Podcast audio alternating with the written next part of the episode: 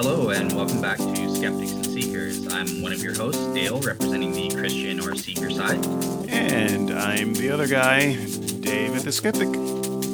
Awesome, and today we have a special guest lined up for you guys um, Anthony Magnabosco from Street Epistemology. Welcome to the show, Anthony. Hey, gentlemen, thank you so much for having me on.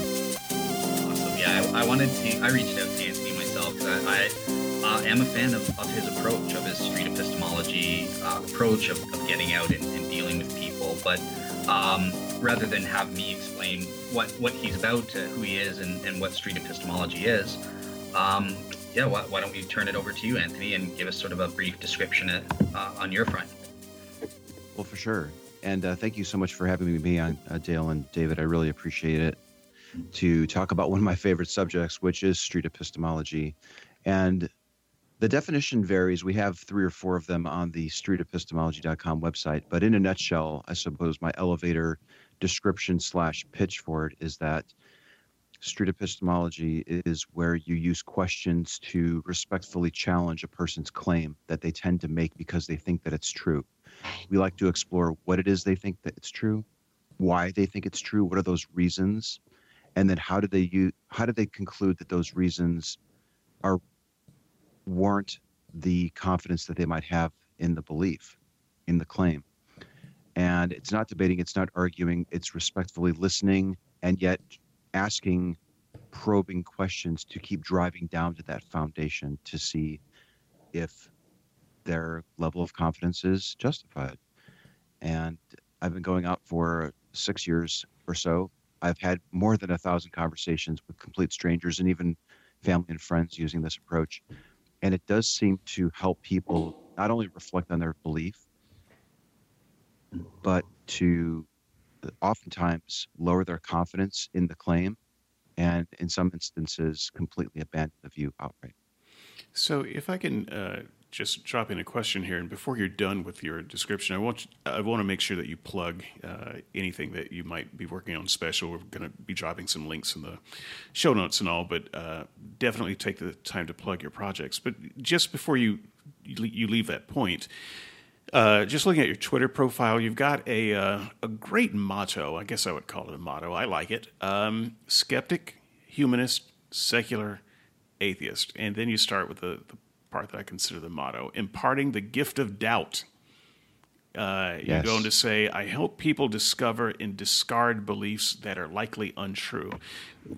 Question So, when you go in uh, for a conversation uh, doing your street epistemology, uh, obviously we don't see what happens before you turn on the camera, but uh, do, do people understand that that's your going in position uh, before you start talking to them? I do try to be pretty upfront with folks, um, transparent. I think is the word that I'm looking for, with that with people who agree to speak with me. I do try to explain that I'm doing street epistemology, or at least attempting it, and I want to ask some challenging questions. I want to drive to the foundation of what it is and why and how they determine that what they think is true is really true. And uh, yeah, I do try to explain very clearly what's going to happen so that they can consent to it.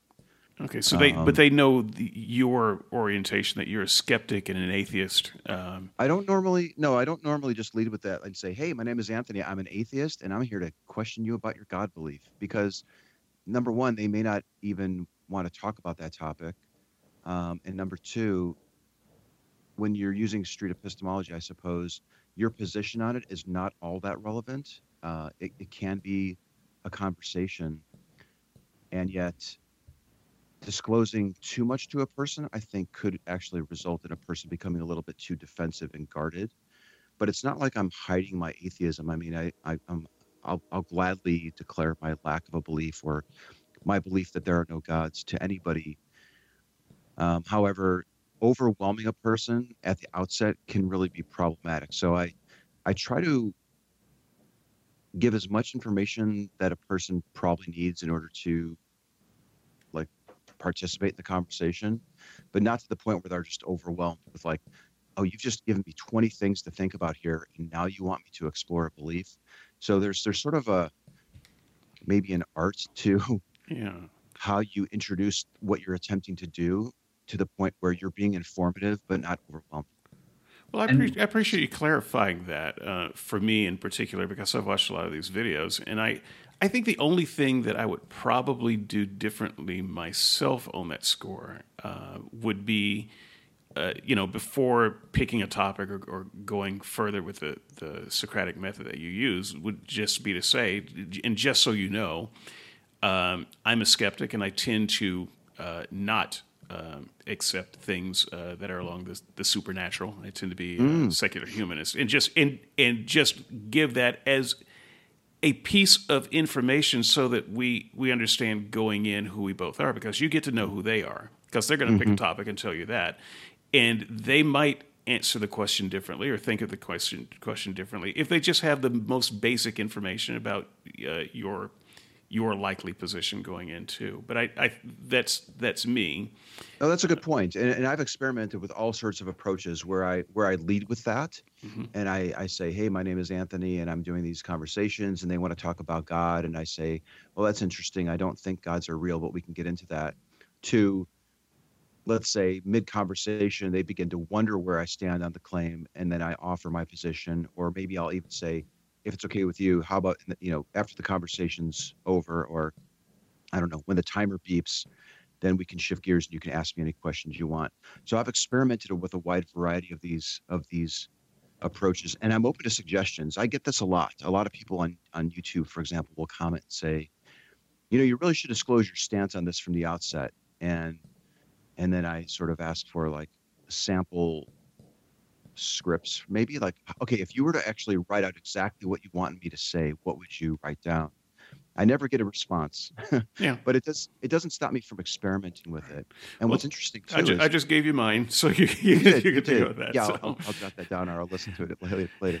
but um, there have been instances where i for some reason do disclose my stance early on and a variety of things can happen. Um, number one, there's no noticeable difference in their stance or their like their their um, when I say stance, I mean like their physical stance. Right. Like they they don't seem phased at all by it. Other times they become guarded, mm-hmm. and other times they open up even more. Yeah. Which is really interesting because I might talk to someone on campus and lead with my lack of belief or my belief that there are no gods, and they become physically relaxed mm-hmm. because they're they may have thought, oh, this guy's going to evangelize to me or proselytize.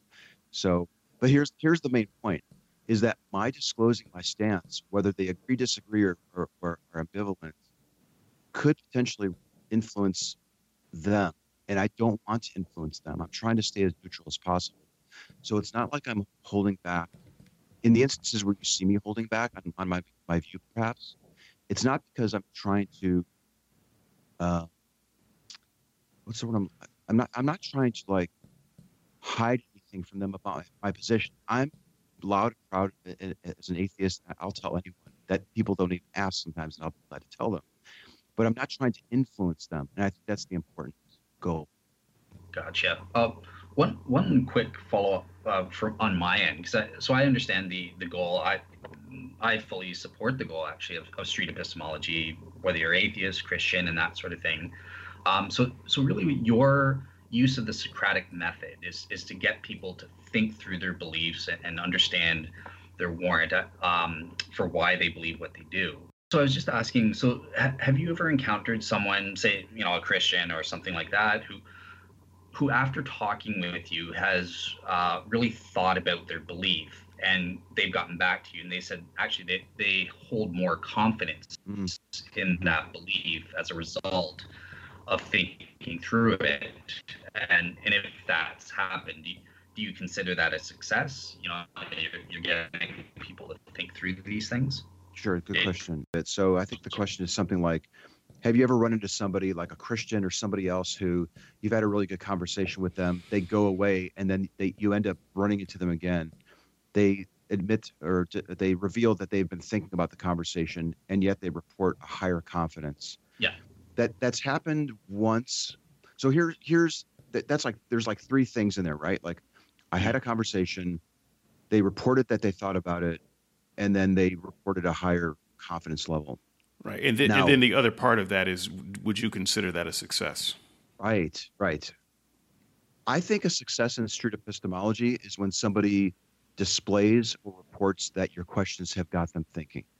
Mm. So whether they now, if, if you were to ask me five years ago when I first started out going and doing this, I would say, well, no. If, if they've increased their confidence on something that's probably not true, then maybe that's that's uh, that's not as a as a success as maybe something else. But no, I, I think the if they've honestly reflected on the questions and researched their reasons, and they kick the tires on their own beliefs, regardless of how they ended up coming out on that, where they said, "Oh, I think my, my beliefs are even stronger now."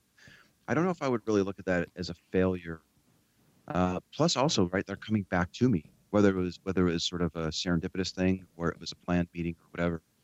Um, the idea that somebody's willing to come back to talk to you to report that your conversation impacted them in some way, I think is a success. Now, would I be a little dismayed if they hard if they hardened their view on a belief that's probably not true? I think I would.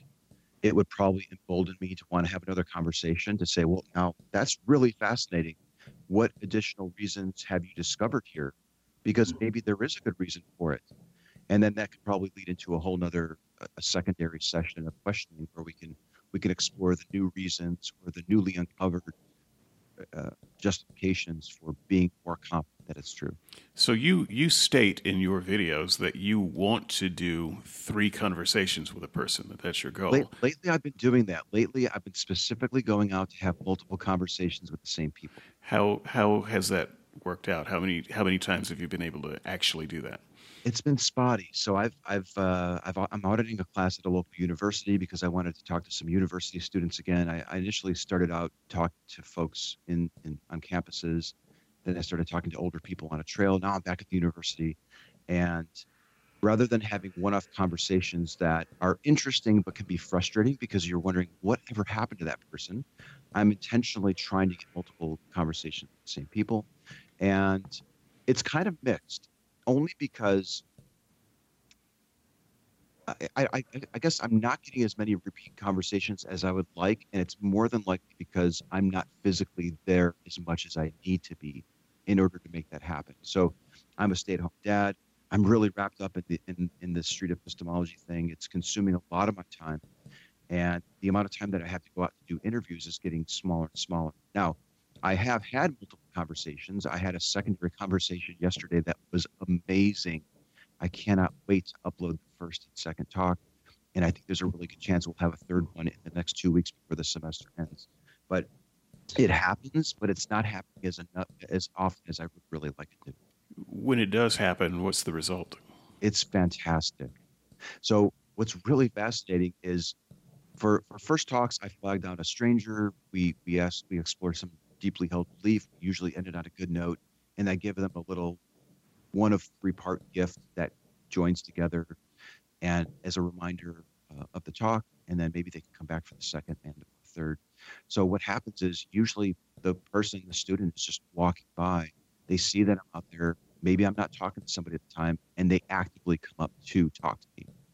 Now it's conceivable that some people have had a first talk and they do not want to have a second talk and I never hear from them again. I mean, that's certainly possible.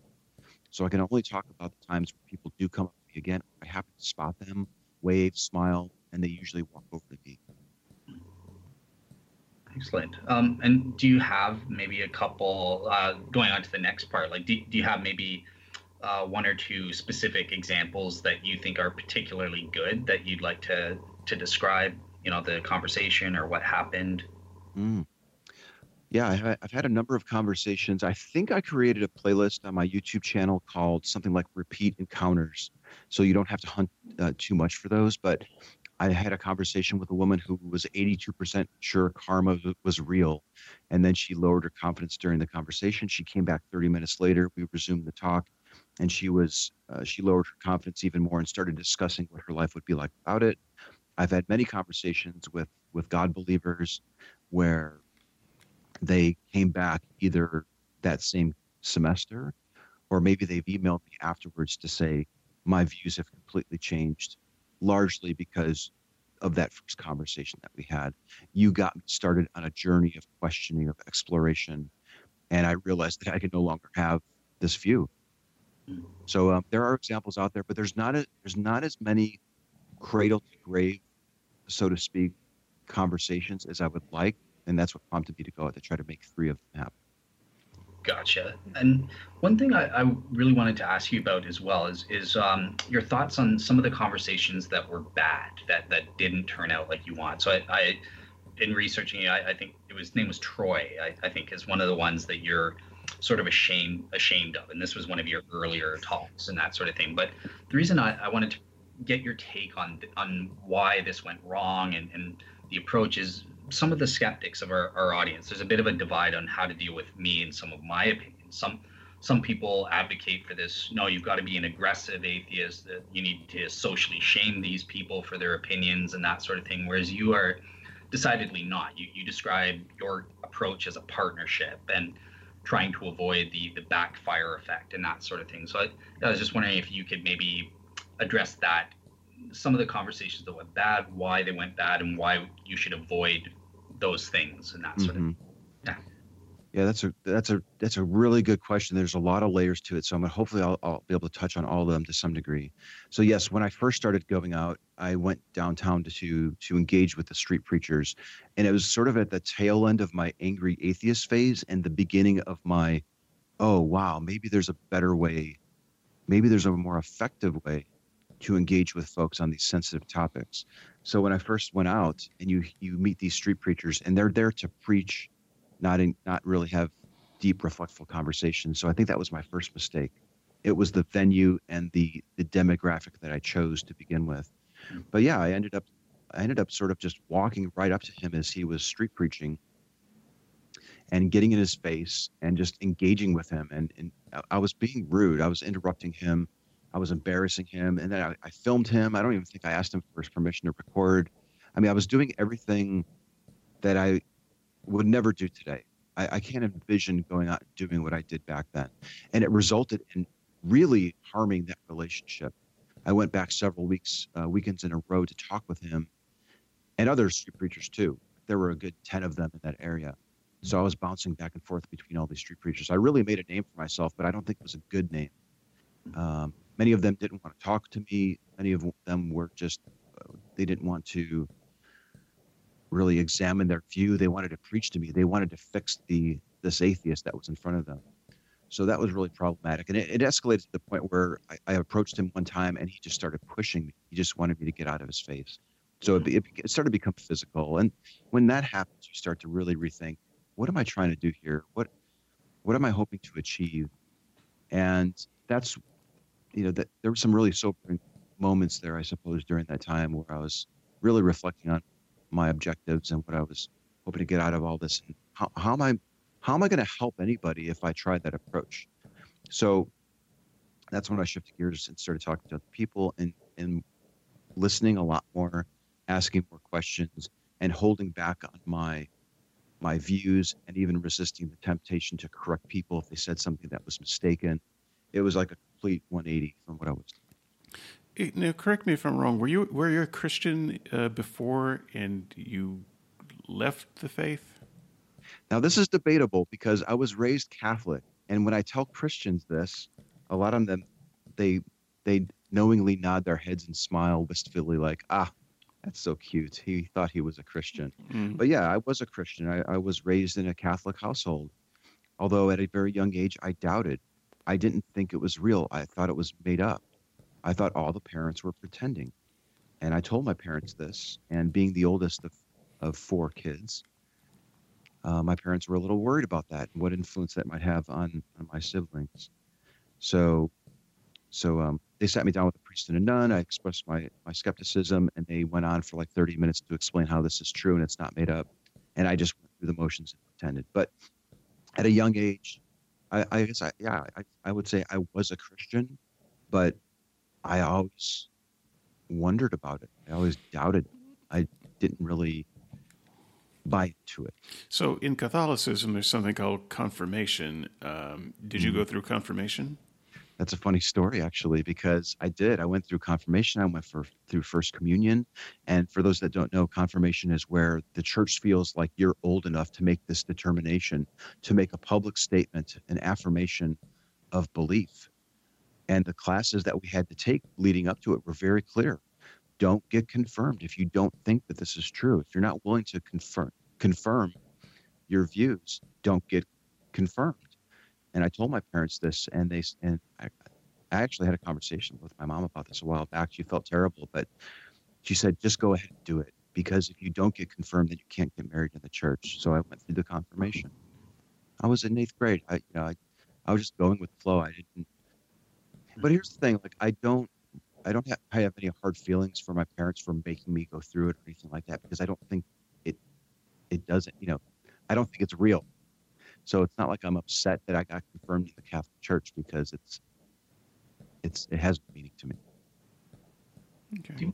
Uh, just out of curiosity, um, what what were some of the things that you were doubting, or, or what was the factors that caused you to eventually leave and, and become an agnostic atheist? I don't know. It's not like I was molested by a priest or, or Congratulations. yeah. I mean, there's a lot of like, you, oh, you won the happened- lottery apparently because What happened to you? It, a lot of people think, you know, what happened to you to bring you to your atheism? I was just always skeptical. I mean, I remember being in my room. What did I do? Like, I, I was thinking, well, if God is always watching you, could he could he see me holding up my middle finger? And I remember hiding behind a dresser and like cowering. I don't know if I had a blanket or not, but I was like cowering underneath this like dresser and stuff, and and quickly flipping up the bird, and then just like looking around to see what would happen. Like, would, would God punish me for doing that? Like nothing's mm-hmm. happening. I don't know if that was a crude attempt to test whether or not there was a God or not, but I was just always kind of a skeptical kid. So there wasn't a traumatic event. It wasn't like, you know, a close family member died and well, how could God do this to me? Curses. It wasn't anything like that. It was just, I just don't think that this is true. Gotcha. so you Okay. never really believed it. So it's not so much that you lost faith in something that you believed in. I think I did believe it at a young age. Like I, I, I remember going through First Communion and praying and looking up at the, the Jesus on the cross and just marveling at at uh, how terrible that must have been. And and he's the Son of God and he was born in a manger and all this stuff. So I think I did believe the claims to to a certain extent, but maybe by fourth or fifth grade. Um, there was one incident that maybe is worth mentioning. I don't know if you want to get into how, how far we want to get into my Yes. Do you want to? Oh yeah, no. I mean, I remember being in fourth or fifth grade, and a and a and a priest came in. Normally, the priest didn't come into the classrooms, but he came up to the front of the classroom to explain how the Bible clearly states that men and women, boys and girls, are different, and that girls, in essence, should be subservient to the men. And I remember all the kids looking around at each other. Boy, it was a mixed class of boys and girls, and we were like just incredulous. It most, like, at least I was maybe I, maybe I was projecting it on them. I was like, that just doesn't sound right. And then I remember going out on the playground, and up to this point, all the boys and girls played together. But for a week afterwards, the boys were on one side, the girls were on the other. There was a physical division in our class because of the message that he he gave to us, and and I was just thinking, this is ridiculous. This is not. This is harmful this is divisive. Even at a young age, I could see it, and and I thought this this just I don't know if this could be true. Well, Okay. good on you. So I, I did have one follow up question. The reason I was asking some of those background questions is I was trying to get a sense in my own mind. What uh, what led you on the path to street epistemology? I mean, what Mm-hmm. what made you decide one day, well, I'm going to have to challenge people's beliefs or make them challenge their own beliefs? I mean, what? Yeah. what Well, I read the book uh, Manual for Creating Atheists. It was I was at a Freedom from Religion convention in Portland, Oregon, and the author Peter Boghossian was there speaking. I think they needed to fill a slot for a speaker, and he happened to be local, and they brought him in. And I bought his book, and I think I was uh, reading it on the airplane heading home, thinking, "Wow, this could profoundly change the dialogues that I'm having with my family, friends." Because up to that point, I was arguing with them I was giving them evidence, ridicule, and driving them further away from me. So I was really excited about this potential new approach. And, uh, you know, I kind of fumbled it going out at, at first and engaging with the street preachers. I was still stuck in my old assertive, uh, antagonistic ways, is maybe the best way to describe it. Mhm. why did I decide to go out court it, do all that? Like, I, I guess at some point, I started seeing the content that people were putting out there. There was a guy named Ted the Atheist who would go out and just walk up with a camera and engage with people in a very antagonistic way. I was like, well, that's interesting. And then I would watch the Atheist Experience and see other, not a lot, there weren't a lot of video examples of atheists and theists engaging with each other online other than debates, which have their place. And maybe we can get into that. But mm-hmm. I thought, well, I want to do something. Maybe I'll start a podcast. Maybe I'll do something like. And then I, as I was reading Boghossian's book, I was noticing that there were no video examples of these purported more effective dialogues that he was saying in his book. So I set up to do it, and that's what prompted me to go out and start recording. Out, out of um, curiosity, um, have, have you yourself, uh, since starting up street epistemology, have, have you come across anyone who's who's told you something in, in a conversation that's made you rethink your own beliefs or your own opinions or, or caused you to want to research into something at all? Yeah. Uh, I used to be a pretty firm anti-gun person. Oh, like in in Texas here, it's I think it's now legal to open carry. Well, three or four years ago, this was being debated, and there was a local group of people who would go around to the various cities and have these little rallies to advocate for open carry and they'd stroll down the street with their with their pistols and rifles and semi-automatic AR 47s, AR 15s. I don't even know the weapon types, but and I thought, oh gosh, this is just horrible. This is not safe. And I started engaging with them. Now I was still borderline aggressive with them, and I was, tr- but I was transitioning more to my more Socratic street epistemology approach. And I started listening to what they had to say and and the justifications for carrying weapons. And it did sway me somewhat. I, I think I'm more open today on the idea of open carry than I was maybe two or three years ago. That's one example. Perfect. Interesting. Okay. What just just to follow up to a follow up. What what swayed you? I think the thing that swayed me the most was the idea that uh, the response time of an individual who is caring and, and, hopefully has the proper training and wherewithal to respond to a, to an active shooter would probably save lives rather than waiting three or four minutes for, uh, for trained law enforcement to show up. But um, if you were to ask me my confidence on that, I'd say I'm maybe like at a 60% now rather than like a four where, where maybe I was before. So I'm not all, all the way at, 100. In fact, I've been experimenting now where I'm, I'm not so much talking about God. I, I ask people to pick the topic, and I've been exploring more broader subjects. And there is a video on my channel where we talk, we talk about guns. Uh, that might be a fun, yeah. a fun video for your viewers to watch if they if they have time. Yeah, I've I've seen uh, at least uh, one of those. It, it was an amiable uh, conversation. I couldn't exactly tell where you were, but it seemed at the time that you were not so uh, in favor of it, and you weren't particularly impressed with the uh, response time um, mm-hmm. argument uh, argument at the time. So, um, so that that's interesting. In case some of um, our uh, listeners have seen the same stuff, that's that's interesting. Maybe off the air, we can have a mini discussion about that. Um, I'm probably where you were uh, when you started uh, thinking about uh, gun control, and I certainly am um, sympathetic to the response time argument. But I think uh, what I would like to see is a broader program for deputizing citizens. Mm. As opposed to just saying, okay, so everybody get a gun and then we can cut down the response time what you're saying then, if you're saying, well, people need to be trained and have guns so that we can cut down response times so that until the official people can get there, maybe that just what you're describing is a deputization system. Mm. Um, so that would still be law enforcement, and you wouldn't need, you know, you know, all citizens to carry guns and open mm-hmm. carry. So I, I think that that would be a more sane response mm-hmm. uh, to that. So yes, where these the response time argument is appropriate. There are better ways to handle response. There may be better solutions to to the to, to the rapid response type of uh, solution. Yeah. Yeah. Yeah. I mean, we, everybody doesn't, you know, drive a fire truck and carry a, you know, 500 foot hose.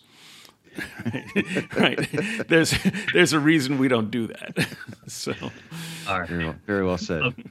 All right. Well, all right. So so uh, just this will be the last section of our our of uh, part one, our interview section, and I want to turn it over to David here because um, I, am a fan of Anthony's approach. I, I actually agree with it. I think it's a, a good avenue to to um, you know reach out to people and that sort of thing.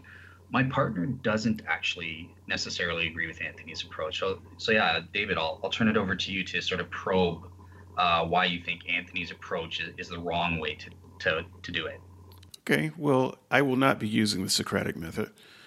Uh, so, um, I've I've never actually been a big fan of the Socratic method. I, I get it. I understand why people do it. I can I can see where it can be effective. But just as a, a teaching method, it's never been uh, my uh, favorite way to go about it. But that, that said, um, street epistemology. Uh, I, do, I don't use that term unless I'm talking to someone who is doing this specifically. I think of it as just atheist evangelism or, or just evangelism. Um, and I get that what you're doing is more than just, you know, talking to Christians about the, the God discussion. But it's still evangelism, it seems, by any other name. And so, what I have against uh, the method ultimately is I, I have a deep seated uh, dislike for evangelism, period.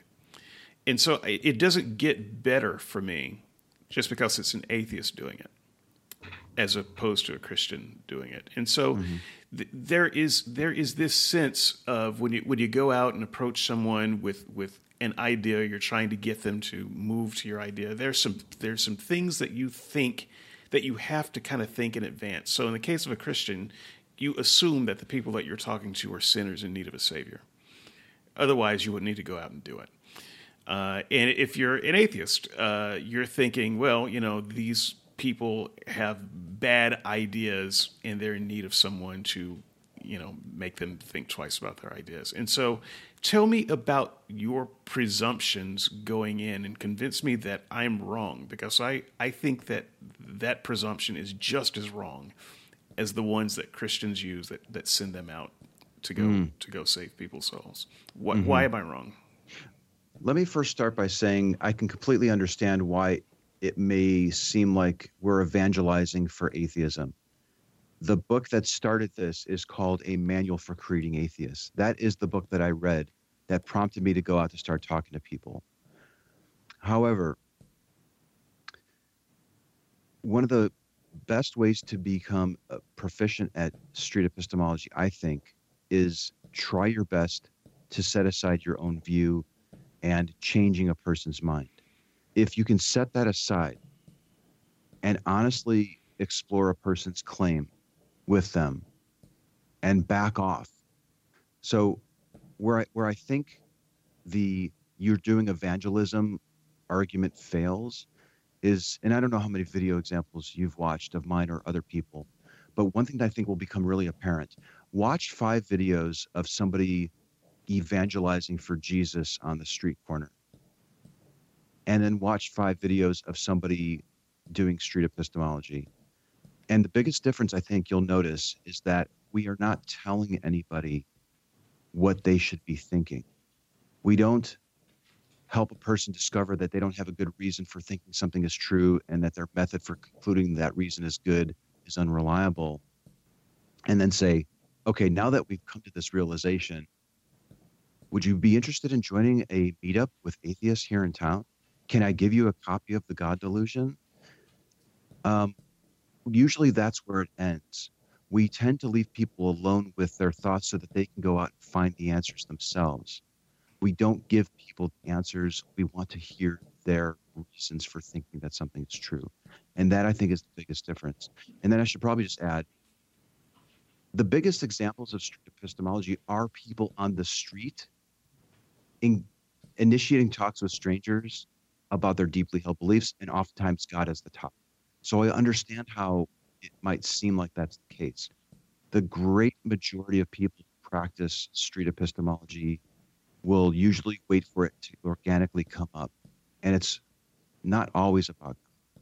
So I think there's, um, I guess what I guess in summary, I can understand why people might get that impression. And you could probably use street epistemology to bring a person to the realization that they don't have good reasons.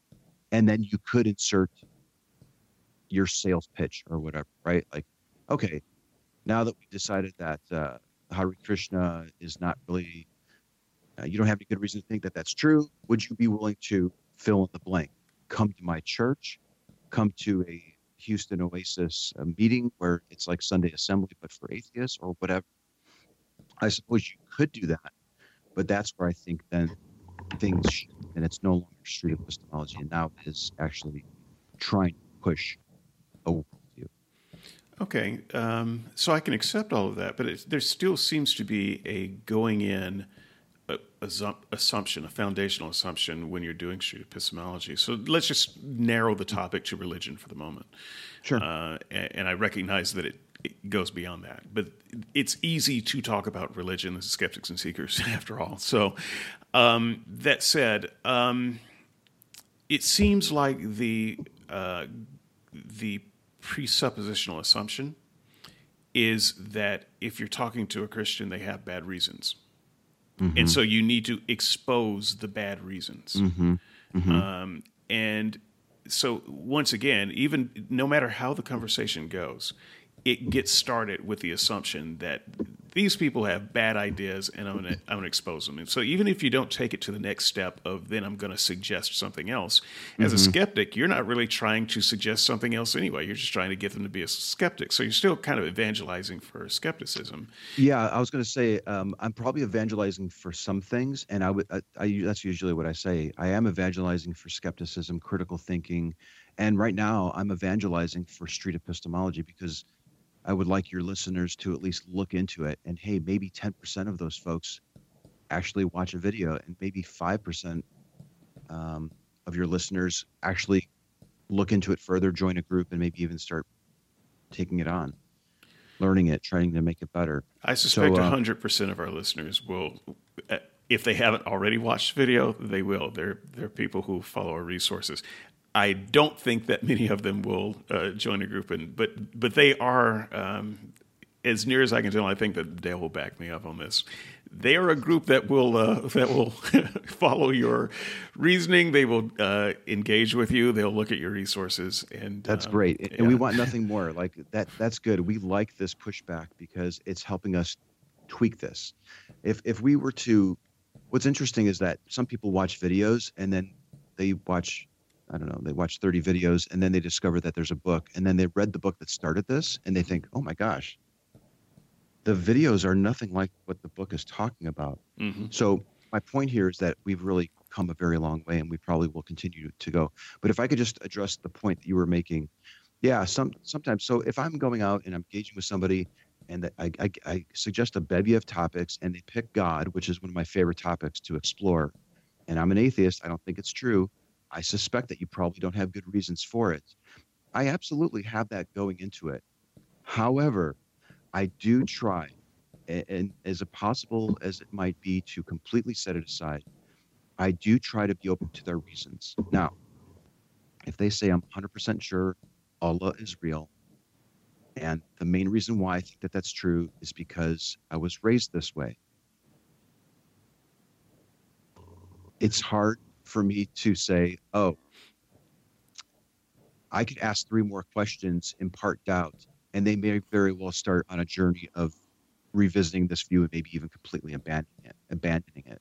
So I can understand how it could appear that we're evangelizing for a worldview because we're proceeding with the conversation. But here's the thing: they really might have good reasons above and beyond the first, second, or third reason that they give for thinking that it's true. So this is ultimately about is evangelizing the right word here. Street epistemology really is about finding the truth. Is a person using a reliable process for validating their reasons for confirming that something is true? And if they haven't, then maybe they need to be a little bit less certain. It doesn't mean They're, they're thinking that something is true and it's not true.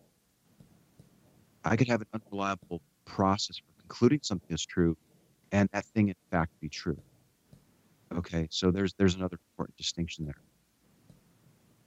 Yeah, and I, I just wanted to, I think that your approach could be adopted by anyone. Uh, Christians could take a street epistemology. Right. In fact, we've we've They do. actually seen Christians look at the videos, I think, and say, "Whoa, you really had that person thinking." I want to help a person think about their non-belief, or I want to go out and talk to a whole bunch of Mormons because they're sur- they're surely following the wrong God, and I want to bring them around to Jesus, the real Jesus, not this not this knockoff religion. So there are people who are looking at the videos and then seeing, "Oh, I can actually use this to to um, to create a safe environment, help a person reflect on their belief, ask them lots of questions, perhaps even impart some doubt, and then they're primed, they're ready for this message of truth that I'm about to give them. That's usually where the street epistemology ends and the evangelism begins. But um, to Dale's point there, sure, we want as many people to learn this method. In fact, two days ago, I was at a, a university called Trinity University it's a highly religious, religious university here in town, and I gave a joint workshop to a mixture of religious and non-religious students to teach them this method. Uh, in three days or so, I'm going to be doing the exact same thing in a larger group of mixed students on the claim whether God exists or not, because I want everyone to learn it. So this is a tool that anybody can learn to explore claims, religious or not, regardless of where you stand on that claim. Okay, so kind of segueing into the the next major section of this, I think. Um, I, I want to ask a, a kind of a sharp question here. Uh, so I, I hope it doesn't come out sharper than I than I want I might to. get defensive and close off. That- so you know, Okay, that's all right. We I can handle that. no, no, no, I do it honestly, sometimes, so. blunter and more direct questions are better. So Yeah. just just lay it out. I'm fine. What what gives you the right to determine whether someone's uh, is, epistemology is good or not? I mean, you you might think that they have a bad reason for believing, but really, who are you to say whether they really have a bad reason to believe? I mean, you've kind of set yourself up as a street epistemology as almost like the the epistemology police. Uh, ah, I see you've got a bad reason to believe this. Uh, I'm going to give you a ticket, or I'm going to make you, I'm going to make you feel bad about believing this thing. Well, I I actually have a great. This is going to come as a shock to my listeners, so I'm going to break some news here. I have a great deal of sympathy uh, for uh, Christians and for plenty of other people who believe things that I think are absolutely not true. I don't believe that their reasons are bad for believing.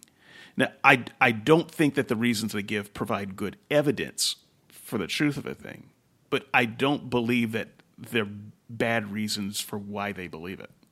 So, for instance, I can tell you when I was a Christian, uh, the number one reason I believed it is because my parents uh, told me that this was the case. I had no reason to disbelieve my parents or to not trust them in important life matters.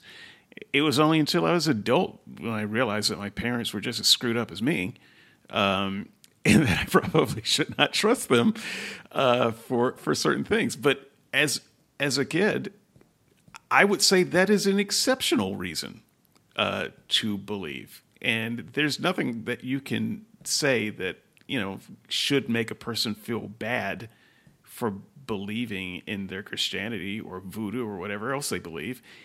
If if that's their reason, that's a darn good reason. Now, it's not a reason for it's not evidence for the truth of the claim, and so you know if you're breaking it out at this level, then I can I can see it. But you know you.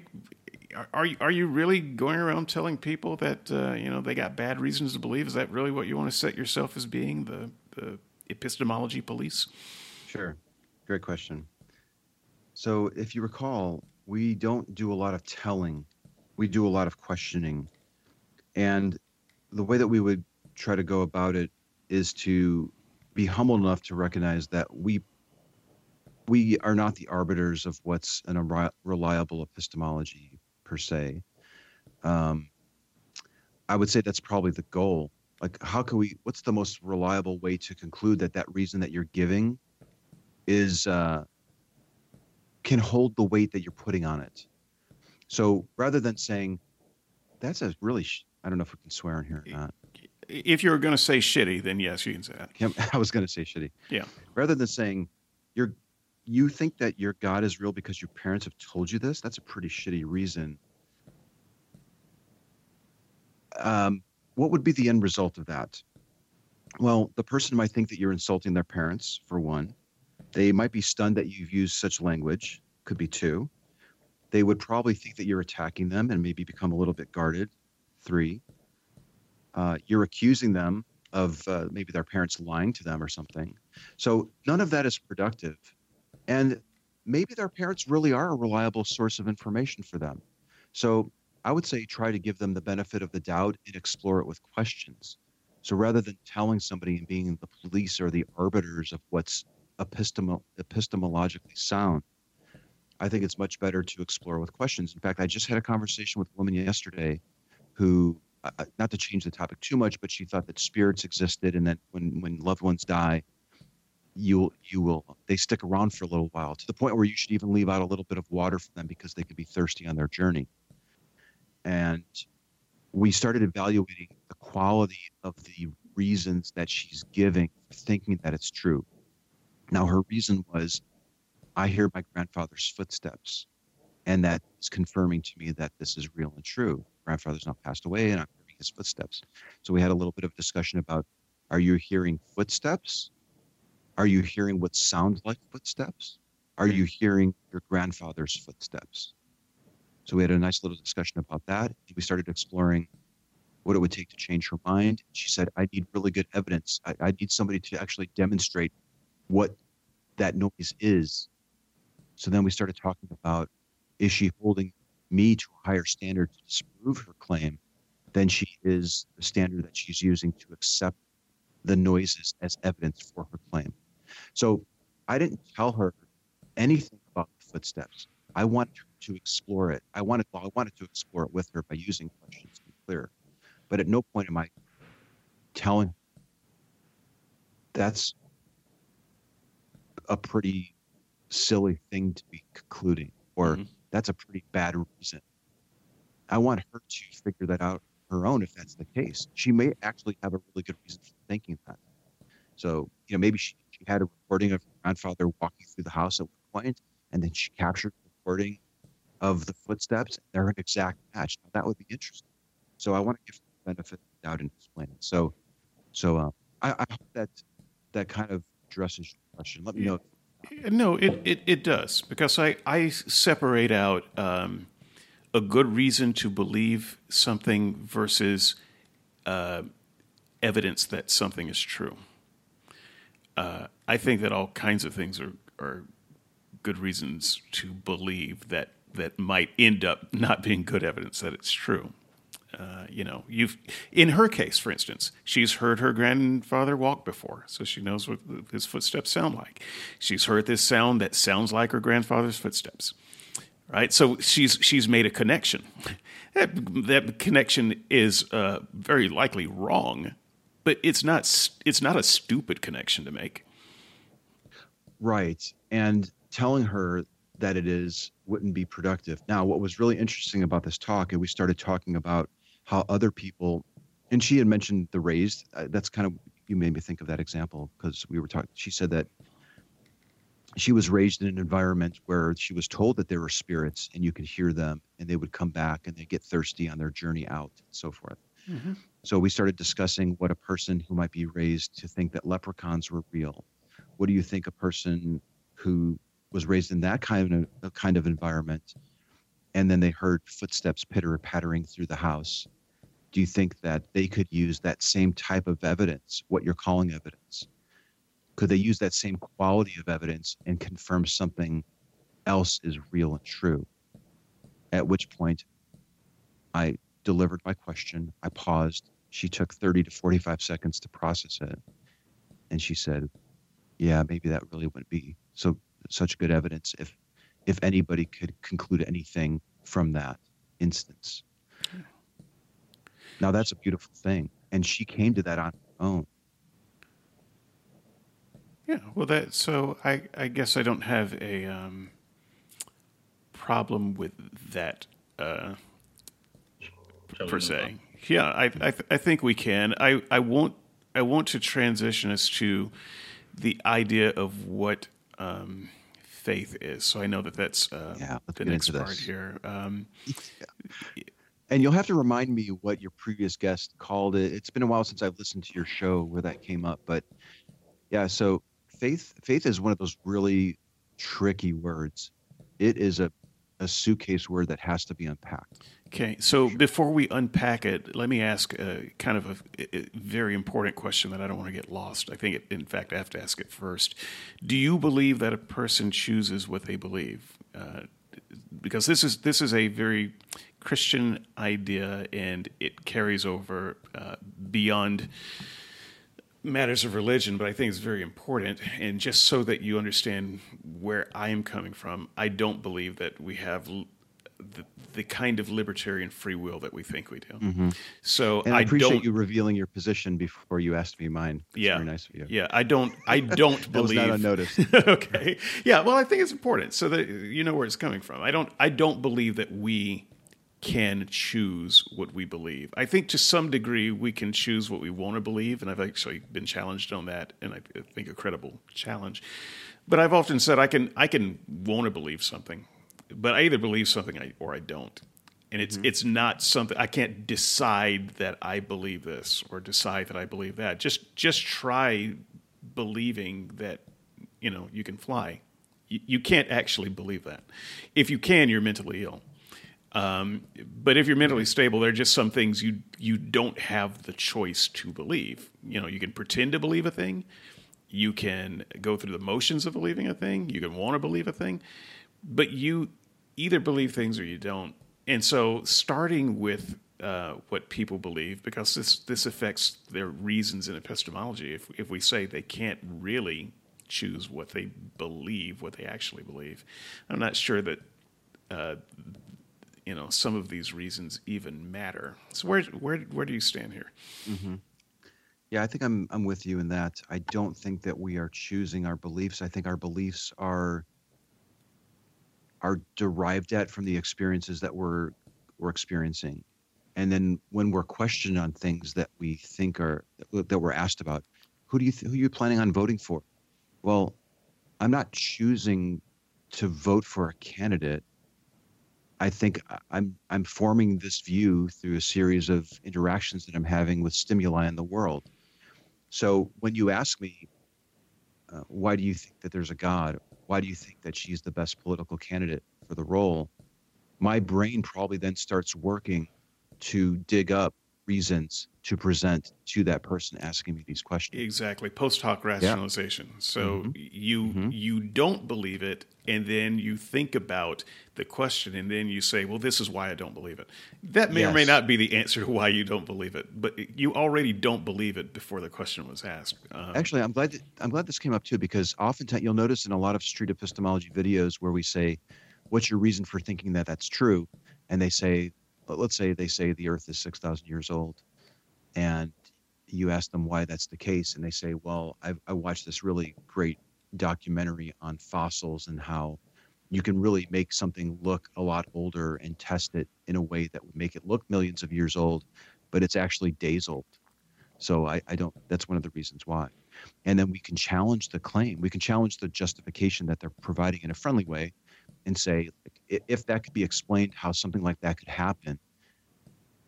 And uh, and that the earth really uh, and that, that that reason isn't a good reason to dismiss an old earth for example. Would you still be just as confident that the earth is young? And if they say yes then there's other reasons for it. So it's kind of a nice way of of lining up all the reasons on the shelf and sort of like pinging them like the little I'm sort of envisioning like going to a circus and you, you could just like take the little BB gun and knock the little thing mhm. off. And you can really narrow down the reasons why they're maintaining the belief.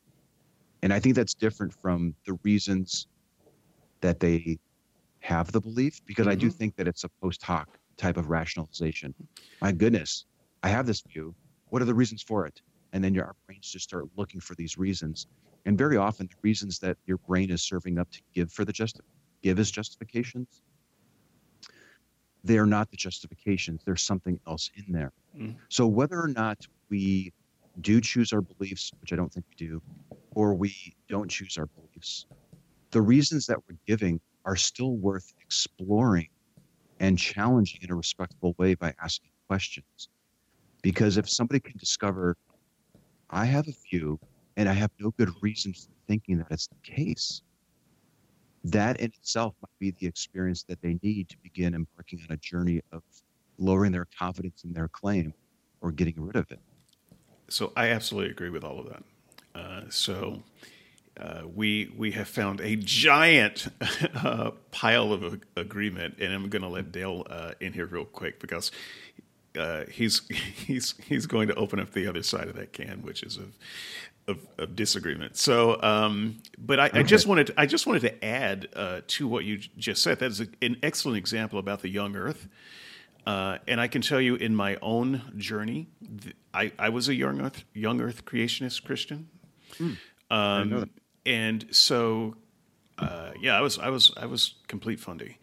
Um, so that said, even after I learned better, you know, after I learned facts about uh, the age of the Earth, that still didn't phase me.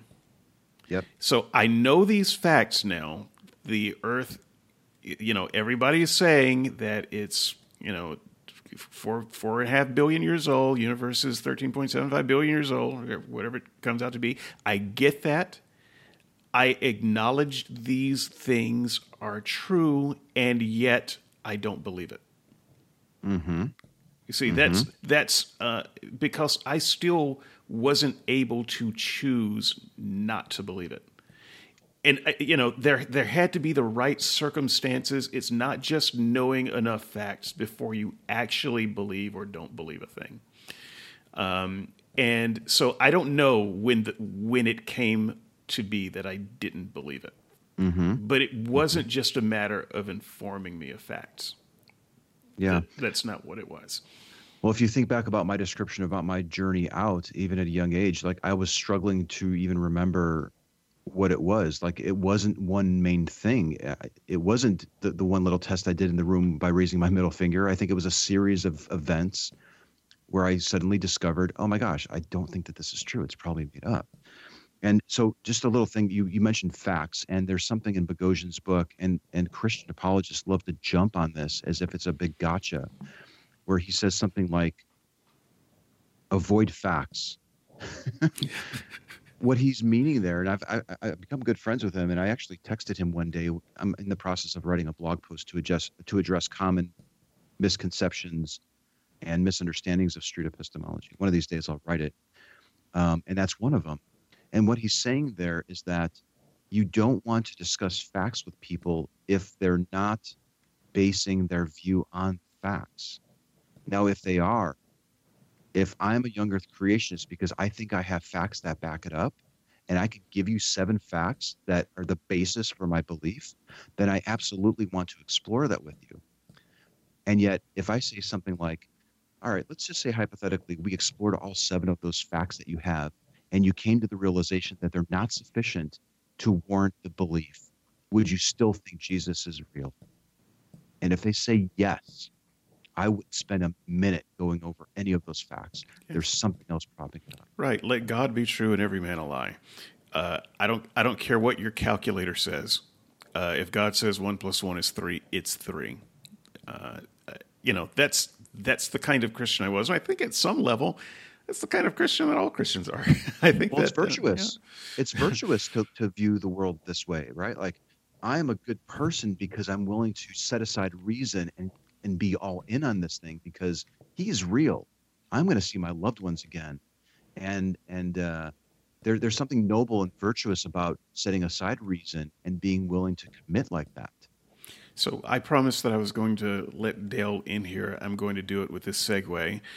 Um, faith um, is pretending to know things you don't know. your friend and mine, Peter Boghossian. Go. Okay. Um, so, um, Was there a question in there? More like an IED. I'm just going to toss it in and then I'm going to step back. yeah. Okay. Um, so so yeah, I, guess Anthony. So so this is your section. You you sort of wanted to talk about faith and and just uh, so we all know, I, I don't disagree with you guys. I, I also am an indirect doxastic uh, voluntarist. So I, I don't think we can deliberately choose what we believe or not, but we can choose to put ourselves in a in the situation that over time we can change our beliefs and that sort of thing. But um, yeah, let let's go straight into this notion of faith because this is your your topic. Um, what is it you wanted to discuss? Like um, what the nature of faith is, or or how faith is used in your conversations. Um, yeah, I'll, I'll turn it to you to sort of lead the discussion on faith here. To me, Anthony, you mean? To Anthony, yeah. Okay. Well, as I mentioned earlier, faith is one of those suitcase words that has to be unpacked because I've had conversations with people and they've both used that same word to mean my belief, to mean I'm of the Christian faith. So, like as a noun to represent religion, to say the reason that I think that it's true is faith. Or they say the method that I'm using to confirm my reasons is faith. To no, no, no. Once you conclude Jesus is real, faith is the gift that you get after you concluded that it's real and true. And I've had people jump between those in the course of a single conversation. Hmm. So it is a slippery, slippery word. And it caught a lot of people's attention when Boghossian wrote in his book that there's two definitions of this word pretending to know something that you don't know and believing without evidence.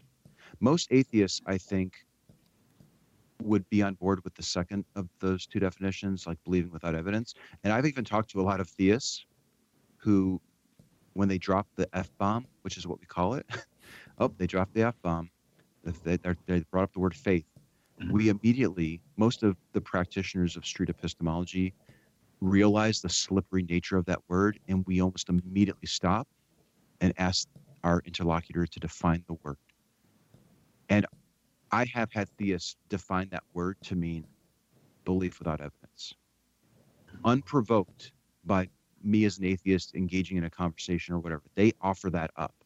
I'm not manipulating them to say that. They are offering that as the as the definition. Um, no, nobody really, no theist that I know of would say I'm pretending to know things that I don't know. That is not a very useful definition. It's not accurate, and it can actually be disadvantageous if you even suggest that that word could possibly mean that. Um, so I, I don't like that definition. So I like my interlocutor to define that word for me. I'll usually jot it down, and I'm flexible on it. And I've had the word morph. So the initial definition might be it's the faith is the the feeling of love I get when I open my heart up to God. And when we dig a little deeper, they might say, well, it's kind of like a test. Like, I hope that I'm going to pass the test, and I have faith that that's the case. They might define it as hope. I think your previous guest, maybe, I'm trying to think now. Uh, David Small, I think. Did that... he define it as hope? Uh, um, he, I think he defined it as the more Christian way of doing it, which is trust, trust, trust. in a person okay. or thing. Trust is also a very common definition, and I think it's. I personally think it's a cop out. so, here's my, if you're curious, what my personal definition of of faith is, yeah, and I don't voice this on anybody, but based on hundreds and hundreds of conversations with people, whether they're Hindu, Christian, Muslim, whatever. I've even had non-believers say, "I have faith that uh, that I have a soul," and they're atheist, or "I have faith that that was a ghost in the kitchen," and and they don't even believe in a God. My definition of faith is a variation of trust. I think it means untestable trust, and that's a big difference. So when somebody says faith is X, let's say they say faith is trust. What I like to do then is start engaging in conversation, not where I'm telling them my definition or asserting that they need to use my definition like I see some atheists do. I'm willing to entertain your definition of trust. how can we actually determine if that trust that you're putting on your, your reasons or your method, the trust that you're using to conclude with a high degree of confidence that you have the truth, how can we determine that that's justifiable? How can we determine that that's reliable? How can we actually test it? And at that point, a person might tend to say, well, they start giving real world examples. Well, you get on an airplane, right? You trust that pilot. You decide to sit in a chair. You trust that chair. And trust in those instances can be tested. So, for example, the trust that I place in a pilot can be tested. I can determine whether my trust was misplaced if the chair breaks or the plane crashes. How can we test the trust that you're placing that your God is? How can we test the faith that you have or that you're using as a method, perhaps? And what I tend to find is that they don't have the ability to test it in certain instances. And those instances are when they're using it to that their God is real. Yeah, I, I think I so I, I would go for the the trust the trust definition myself and um, faith faith is a multifaceted word. It there's multiple applications, as you say. Some some people say, "Oh, I'm I'm trusting the person Jesus." I, am you know, it's in the same way you trust your wife and that sort of thing.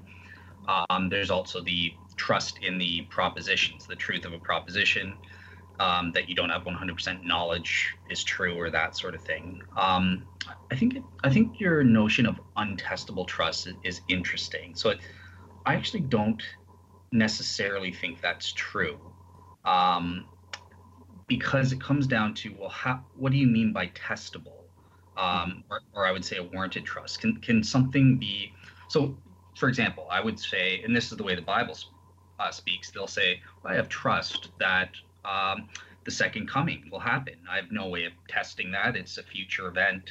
You know you can't test that directly but it is warranted or testable indirectly by having warrant for believing Christianity is true and that the Bible is the Word of God and the Bible says this future event will happen. So therefore, I, I'm warranted in trusting that because it is testable indirectly. So I, I was just wondering, what what do you make of maybe having indirect versus directly testable things? Well, I, I guess I would wonder if we can use that same approach of trust that one might use to conclude that there's a future event will happen and, uh, and, and apply it in a, in a real world situation. So, um, like for example, I guess I could come on your podcast again, right? And you could trust that that's the case, maybe based on me agreeing to do it. But would you be 100% confident that I that I'll be on another podcast with you, no. based on? Hmm? Oh no, no. Okay and and yet if it, you know the way of testing that claim sure you can trust that it's going to happen but the way to actually verify that it's going to happen might be to gather more evidence. So for example maybe later you say this was a really good podcast. I'd really like to have you back on and you send me an email. And I, I take a day and i reply and I say that sounds great. Well then maybe you have a little bit more evidence to think that that's going to happen. Mm-hmm. um, now we're talking about future events. Let me just take you through a typical path that that we might find ourselves down to faith and trust, if if you'll allow me. Sure. I asked a person, "Why do you think Jesus is real?" And the person says, "Well, it says so in the Bible." And I say, "How did you determine that the Bible is a source of truth? That you can actually believe the things that it says?" And they say, "Well, I take it on faith that it's the truth." And I say, well, how do you define the word faith? And they say, trust. And then I say, well, how can we actually test the trust that you're placing in the conclusions of the Bible? And that's the point where a person usually comes to realize, I don't know if I have the ability to test it. That's why I think untestable trust is probably the best definition. I'm I'm not going to tie anyone to that definition, but if you were to ask me my definition, that's what it is, because it, that's what it seems to be the case. It's untestable trust in this lifetime. Because a lot of people will say, well, we'll find out when we die. Well, if it doesn't work the way that we're that you're proposing, then we probably want to try to figure out this lifetime whether or not it's the case. One thing, okay, uh, one quick follow up on that. So that so that's interesting. So you, you do recognize that one could have potentially have indirect warrant um, for a particular belief that has no direct warrant or that sort of thing. Um, you you know, with your email example of you coming on the show and that sort of thing, I I would be indirectly warranted um, in belief. But you were saying you need a hundred percent um, warrant, would you recognize that maybe someone could be 51% or 60% warranted in this regards? Like you, you do ask the scale and that. I do, yeah, I, I do try to view things not on a binary, it's true or not. Well, there, there's two there's two dimensions to this, I suppose. It, it's either a fact or it's not a fact. But our confidence, we, we try to view things in terms of a person's confidence that what they think is true is really true. So you'll often notice us proposing a scale of confidence. So, for example, to to harken back to my conversation with the woman about spirits, she was 90% sure that spirits are real. That was her claim. By the end of the conversation, she was less confident because we evaluated it, because we evaluated the quality of the evidence that she was putting for, forward to arrive at her conclusion. So, let's say we had that brief email exchange, right? You email me, you commend me about the show. I email you back and say, I'd love to come back on. Your confidence that I might be on your show again might have moved from a 20 to a 40 or something because it's vague. We haven't picked a date. And then you email me back and we actually schedule a date and a time. I would imagine your confidence would go up a little bit. Mm-hmm. But if I don't email you back for a month and we're closing in on the on the date that, that we're supposed to do our thing, I would imagine your confidence would probably slip. But then if I say, listen, I've been on vacation. I'm so sorry. I didn't have access to email. I'd love to be on your show. Let's pick a date and time. We do.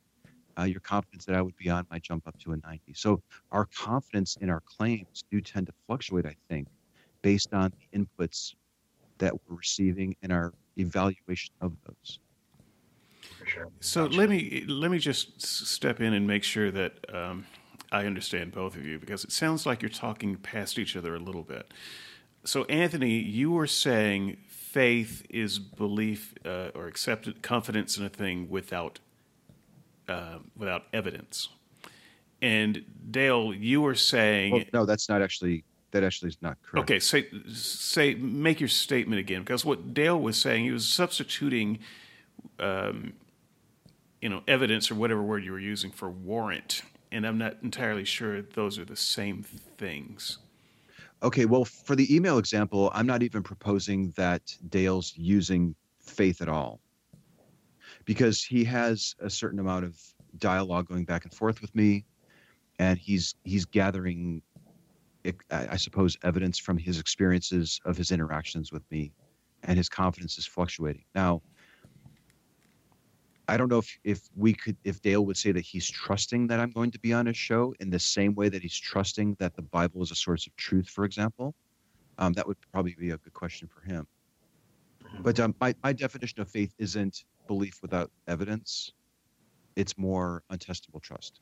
Okay, so it, the inability to test it, and if I can add a word to that, empirically test it, is that what we're talking about? Because what, what Dale is saying is there are other ways to test without empiricism. Hmm. Okay. Possibly. Yeah. There. That's that, and that's our, that, so. This is good. This is. There very well may be ways to test the trust that Dale is placing in his conclusions, other than pointing to a series of emails to say, "Look, at I've had this back and forth exchange with Anthony for the last three weeks. It's very likely that we're going to do a second show." Yeah, yeah, uh, yeah. Cool. Uh, yeah, that and yeah, that is that is what I say. Like, um, I think we should say that for section three when it gets into me. But yeah, I, I do think I, I would say with David, in terms of warrant, that does come from evidences. But you're right to point out well, what counts as evidence? That's not just necessarily empirical evidences. There are other types of evidences as well. Um, yeah. Um, you know, it's this this actually reminds me of a dialogue that I had with a guy at that at Trinity University. We had set up a table for three hours to do to record some conversations, and he he felt led by the Holy Spirit to come up and talk with me, and he did. We talked for 40 minutes. And then he came to my workshop in the evening from 7 to 9 and sat through the whole thing, participated, and even stuck around as I was gathering up my gear. And he came up to me and he was saying, uh, it basically, I made a tweet about this too, but it basically ended where he said, Listen, I realize I don't, I realize that I don't have evidence to think that the Christian God is real. It's all faith. Now it was 9:30 at this point, and I was tired, but it's conceivable that he could define that word to mean trust. Mm-hmm. So he's essentially saying, I, I don't want to put words in his mouth, but he could very well be saying, I don't have evidence for concluding that the Christian God is real. I'm trusting that it's the case. And then if I were to meet with him again, we'd probably examine the, what he means by the word trust or faith. If he defines it as trust, he might define it as something else. And how can we determine that the trust that you're placing in your conclusion is warranted? Could I use the same level of trust? Can I use trust and conclude that a completely different God is real? If I could, what does that say about trust as a method for concluding that something is true? Now, notice that I'm not telling him at any point that he's wrong or that's a shitty definition or anything like that. I'm not the not the policeman in this case. I'm uh, I'm more like a passenger in the car as he's driving, and I'm asking him why did he decide to turn down that road. Cool. Okay. Um, yeah, I think I think this is a perfect um, segue into. It's the... almost perfect in wrecking your segue because I want to just step right in. Time, I knew it. I knew you were going to go there, and I wanted to I'm stop you before you did it. Well, I just wanted to jump in really briefly and add my own take to faith uh, because it's it's different than both of yours. And so the two of you have a slightly different take, but I, I would like to offer a third one that's a little bit more Boghossian style. Um, and and there's a reason for it. Uh, so in most things, I would absolutely agree with uh, what you've said, Anthony. Um, I, I am not interested in dictionary definitions of words. I don't care what the thing means. Don't care. What I care is what you mean when you say it. Yes. All right. So that's that's mostly the case for me. But when it comes to faith, I have to step outside of that general rule. And I can't, I actually don't care um, what the Christian says that faith means to them. Because we're not talking about something where everyone can just create their own meaning. And as as you pointed out in a discussion with a Christian, they'll use they'll they'll define faith for you, but then they'll use it 17 different ways. And so there are two things. A, what really is important is how they use it, not what they say they mean by it. Um, because what they say they mean by it is is often a different thing than how they actually use it in practice. The other thing is for the Christian, the word comes predefined. It is, in fact, a fundamental part of the Christian religion that you don't get to make up ad hoc. So the Christian can't just say, well, I think faith is this. Well, actually, the, the discussion that you should be having if you're talking about Christian faith is what the Bible says about faith. Hebrews 11 1. Yeah. So if you're if you're not talking about what the Bible says about faith, what Jesus has said about faith, it's you know, uh, you you only believe because you saw. Blessed are those who believe without seeing.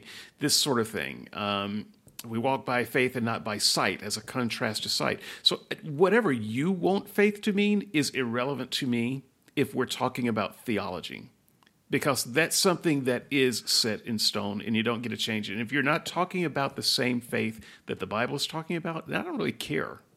See, um, I'm glad you raised that. And, and if, if you'll allow me here, sure. Dale, because I know you wanted to transition yeah. to something else, but can I just address that real quick? Yeah, absolutely this is where I think the difference in our styles is is really coming coming to the forefront because uh, here's here's why that could be problematic. Yes, you're absolutely right. Faith is very clearly defined, somewhat clearly defined in Hebrews 11:1 and maybe a few other places in in the in the Christian book. Now, I could be talking to a Hindu who thinks faith is required for them to conclude that Vishnu is real or Allah for a Muslim or whatever. So, but for a Christian, we're talking about, we're probably largely talking to Christian audience here. Telling a person, especially if you're an atheist and you're advi- you're admonishing them that they're not using the proper definition of faith in their holy book, it's probably not going to go over very well. Now, you can help them discover that there's a definition in the book and it might conflict with their definition. And then you can say, well, which of the two definitions do you think is the most accurate here? Let them make the conclusion of which definition best represents what they what they think is the case. And it's a slippery word. They may say, "Oh yeah, okay, I'm I'm willing to jump aboard that definition of the Bible. I think it's it's the it's the evidence of things hoped for, the substance of things not seen, or something." I might be butchering that. Yeah, no, that's good. Uh, but they might shift again and they may say, well, it's hope. No, it's trust. It's this. It's the feeling that you get. And it's just one of those slippery words. So um, I, I think a lot can be said for how you how you point out you could be really aggressive and point it out and say listen you're not following your own holy book you idiot. And i'm not saying that you're that aggressive.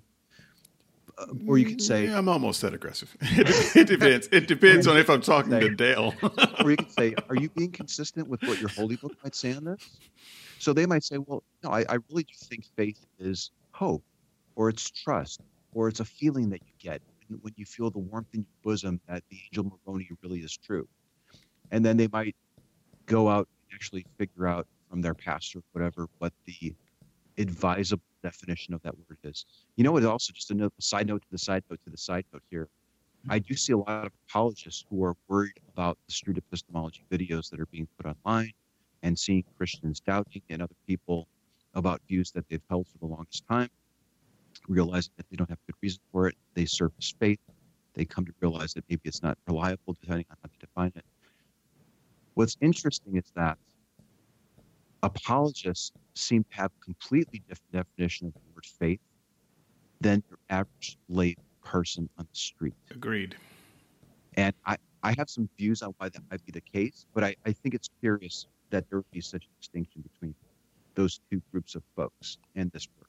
Absolutely agree, and um, we probably agree on the reasons. We won't go any further, though. I um, you've really gone down that rabbit hole. Yeah, well, it's it's an interesting topic for me, so I was I've been chomping at the bit to talk about it anyway. But yeah, I don't I don't actually disagree with what you said, and I don't know. So I don't focus so much on how do, how is this going to come across and how effective is this going to be? I mean, I I think about it generically, but that's not what determines what comes out of my mouth at the moment. honestly, uh, when I'm having do a, ever, do you ever find that that conflicts with your objectives, your goals, though, in a conversation? Do you have objectives and goals in a conversation, and do you do you ever reflect back and think maybe that could have gone a little bit better? Well, no, it doesn't conflict with my objectives and goals because I think there are multiple ways to reach uh, the goals that I have. So I don't think that, for instance, uh, being a um, a, um, a, a, kind of a, a radical uh, is is a good approach for most people. I think most people can't pull it off. I think it is a good approach for some people. Um, I think that it is exactly what the situation calls for sometimes. So when the situation calls for a softer tone and um, you know more diplomacy, don't call a polemicist like me. I'm a polemicist. so I'm glad that we have other people who can use other approaches. But there are plenty of times when polemic is the only thing mm. that works into, into a situation. So yeah, I'm I'm a polemicist, and I don't I don't apologize for that. And my method works just fine. But it's not the only thing that works, and there are other people for whom it wouldn't work, and their methods wouldn't work for me. So I don't I don't really think in terms of, oh, well, you've got the best approach, and so everyone should take up your approach. No, that's not true. You have a approach, and uh, if it works for you, that's good. So do I, and it works for me, so that's good. Mm-hmm. Um, you know, and I hope, I, and I hope I didn't give anyone the impression that I'm saying set aside the polemicist toolkit, uh, you know, tool in your toolbox because it never has its place. I absolutely think it does have its place the the challenge though that I think is that a lot of people might see a polemicist arguing with a person online or in a, in a video or watching a debate with Hitchens destroying William Lane Craig or something, and they think, oh, that's how I need to engage with my mom the next time we're in town.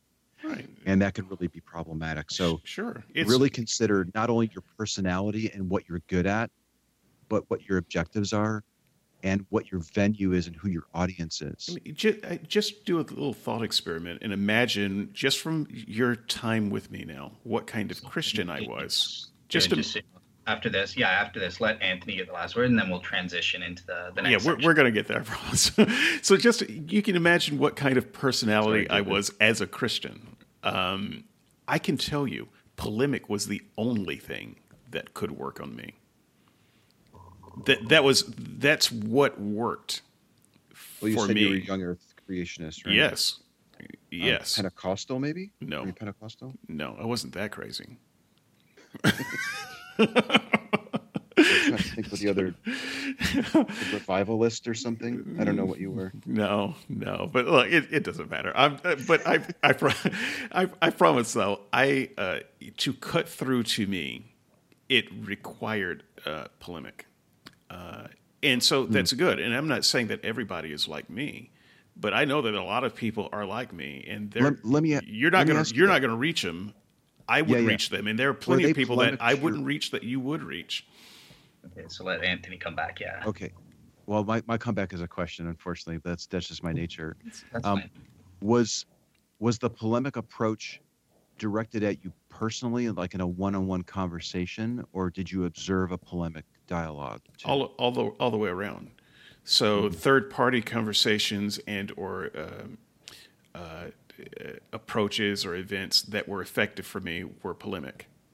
Uh, okay. Uh, so if I, you know, if I'm watching something on television or listening to a comedian or you know whatever, those were going to be more effective than other other types of things. And when people uh, are dealing with me personally, yeah, they're going to have to they're going to have to get in there and get real enough so that it cuts through mm. uh, my noise.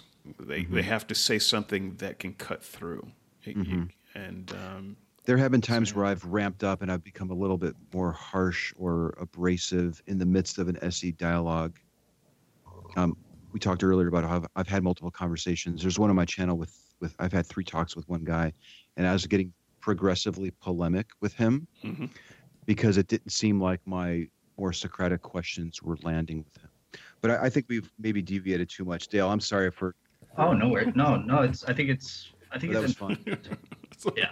No, I, th- I, thought it was important to, to tease it out, and thank you, David, for for giving some good comeback on you know how how street epistemology works theoretically, what what are some of the issues, and how to contrast with with other approaches. But um, yeah, now now we're going to get into the fun part. We're going to transition from you know discussing this method in theory to actually having a practical illustration. So um, basically Anthony's gonna do street epistemology on, on, both me and then afterwards on David. So good um, luck. and yeah, and just just you know, yeah, there, there will be some element of we're, we're trying to illustrate how it could work in reality. So there there may be some curveballs thrown at Anthony to see how he interacts with with someone or something like that. So uh, yeah, with, with that, Anthony, let's let's pretend I've starting with me. I've, I've come up to you on the street you know, hey, uh, what are you what are you up to here? Sure, and let me just preface this by saying, live demonstrations on podcasts of SE don't usually go very well. Um, for some reason, I don't know if it's because I can't see you or, or what, but um, I hope people don't walk away from this this attempt at SE of thinking, oh gosh, that was just like horrible. Go watch the videos would be my recommendation. We'll but have we'll have yeah, plenty in the links. why, yeah. why doesn't it work? Do you find out of, out of curiosity? I, I don't know. I don't know. Maybe because maybe we're role playing and it's not actually a belief, or uh, okay. I don't know. It might. It might. It might. Go, it might go swimmingly. I don't know. But let's keep it real brief too. I'm thinking like maybe five minutes per person. That's that's fine. Yeah. That's okay. Uh, okay. So seven Hey, uh, hey, how, what are you what are you doing here? So, so I'm out here having conversations with people. I'm asking people to select a claim that they think is true. I'm using something called street epistemology, where I rather than tell you that you're wrong, or ridicule you maybe for what you think is true. I'll ask you questions to get down to the foundation of what's really propping it up. So I'll ask questions to explore what you think is true and why you think it's true and how you concluded that those reasons are good.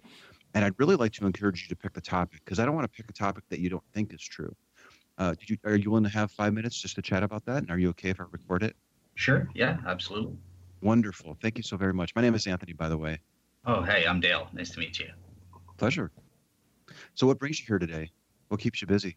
Um, yeah, This just rapport building phase. sorry. This, I was, this, this is the rapport building phase. We can do this really quick. But yeah, what, what keeps you busy? busy? What brings you by the campus today? Yeah, I'm uh, just going to a class. I got a, a class in about an hour, so I was just enjoying the the weather out here in the meantime. It's a gorgeous day. I love filming when it's nice, bright, sunny out. Well, that's cool. Well, um, so I gave a couple of, I don't know if I gave a couple of examples. Uh, sometimes people want to talk about karma or politics or gender is binary. Sometimes they want to talk about that they think that there's a higher power or there's not a higher power or whatever. We can really broach any subject. Anything that you want to chat about? Um, yeah, I'm, I'm a Christian. I, I believe Christianity is true. Okay. We can definitely explore that. Okay. Would it be fair to characterize your claim that you think that the Christian God is real? Absolutely, yeah. Okay. All right. Have you ever given some thought as to why you actually think that that's the case? Uh, do you have a- main reason why? Are there lots of reasons why? Something Yeah. like- Yeah, um, so there there are multiple reasons. Um, so the the way I sort of look at religions is I split them up into positive and negative evidence. Hmm. So so evidence is sort of uh, say yes, Christianity is true, and then on the skeptical side, evidence is uh, that are negative that say that imply Christianity is false. Um, and then I, I put that a formula, sort of a, a Bayes, um, and then overall it gives me the cumulative probability. And I, I came out showing that Christianity is more probably true than not. But yeah, there are about three or four positive factors that play into my decision there. Interesting. It actually kind of reminds me of like the utilitarian Jeremy Bentham sort of thing where he would make a list and and try to figure out the best course of action. Is it kind of something like that or am I off? Yeah, no, I think yeah, I think you're uh, along the, the right lines there for sure. Okay.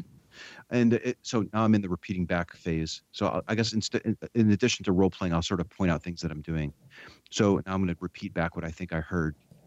Um, so just so that, that I understand correctly, I think the reason why you think the Christian God is real is because you've taken a look at various things that people put forward as evidence, and then you've you've come up with a way to weigh them, and then you make an assessment whether that's that's a good piece of evidence to to support the claim, or that's not so much of a good piece of evidence, and maybe it even detracts from from the likelihood of the claim being true.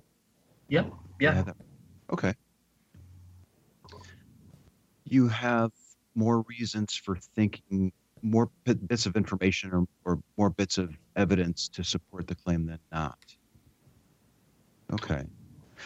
I'm curious about your process for determining which box to put it in.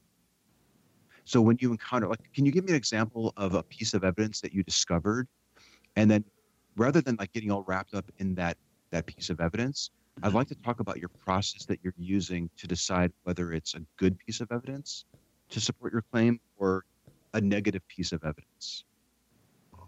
Sure. So, yeah, sure. And and it could be that a given claim or piece of evidence could be used both ways um, as well.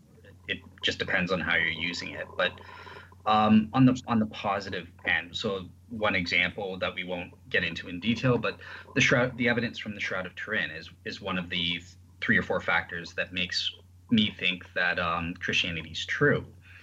And the way I evaluate positive evidence is so I I do that based on it fulfilling certain criteria um, that philosophers have come out come up with to identify an event as a you know quote unquote miracle or that sort of thing. So um, yeah, I don't know how much detail you want to get into, but uh, yeah, basically I think the evidence if the evidence for an event fulfills those criteria, that's what I count as positive evidence. Hmm. Okay, so somewhere along the line, the criteria of the piece of evidence is established, and then you compare what's being surfaced as evidence to the criteria to see if it warrants accepting or tossing out? Yeah, yeah. Kind of like that. Okay.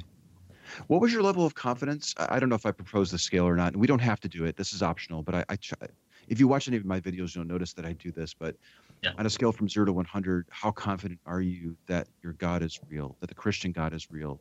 Where 100 is there's no question in your mind, there's no doubt. And zero would be all I have is questions, all I have is doubt.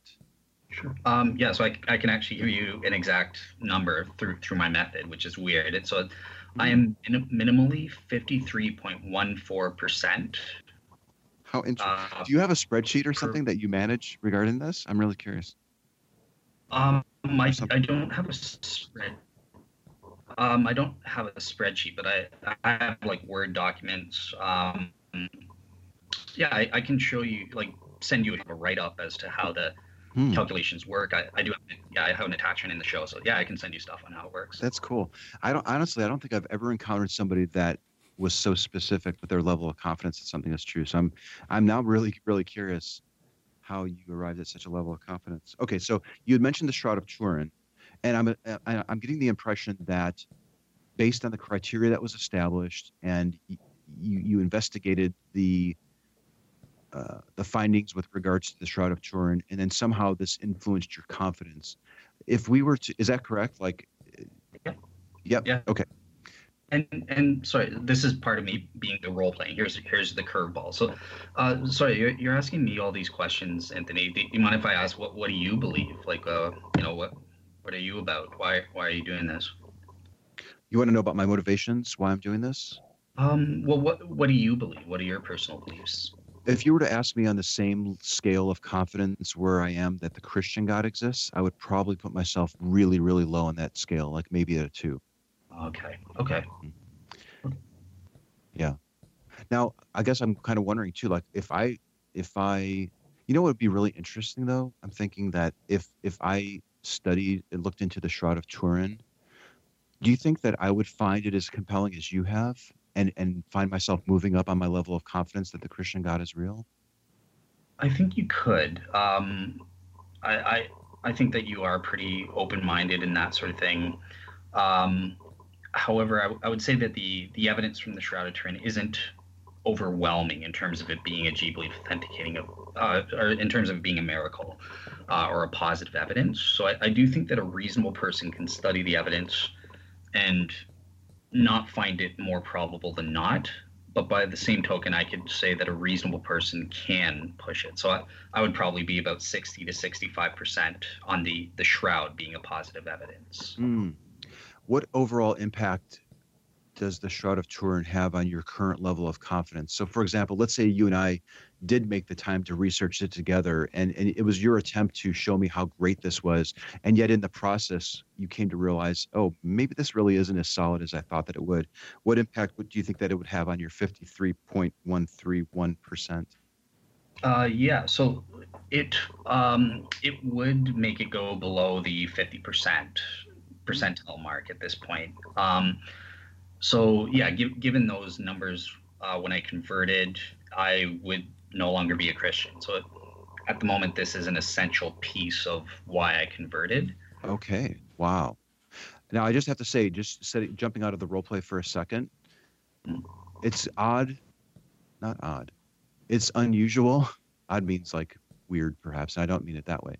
It is a little unusual for someone to to not only have such a specific percentage, but reveal that the discovery that it's not a solid of a piece of evidence that they thought that it was that it that it not only would significantly lower their confidence, but it's the linchpin to their belief.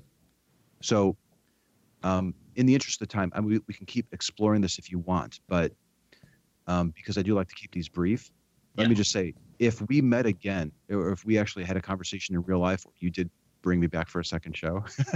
yeah, of course. This is increasing my confidence that maybe there will be a second show. Um, nice.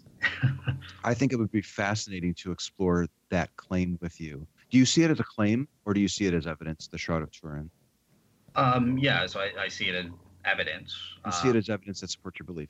Then, yeah, I wouldn't want to just this this would be an example where you've surfaced a fact, and I'm putting quotation marks with my fingers. Mhm. You're surfacing evidence, and this would be an instance where I would want to go with you to investigate it with you to see how you determine that it warrants being the linchpin in your view that the Christian God is real. Gotcha. So that was good.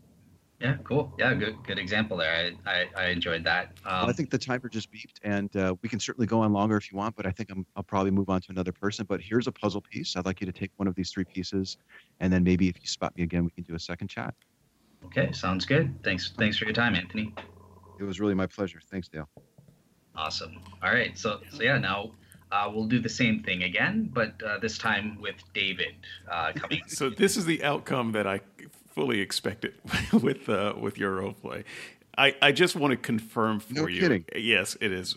Well, I've been I've been uh, having discussions with Dale every week for a year uh, on air. Are they, are they online where I can listen to them? Because Absolutely. I gotta say, it would be freaking amazing to hear you do a five minute chat with him with your approach. Oh, I don't know I don't know it you freaking amazing. Week after week. If it's, if it's already online, I don't want to rehash it, but I think it would be fascinating. It's do it. the best freaking podcast on the internet.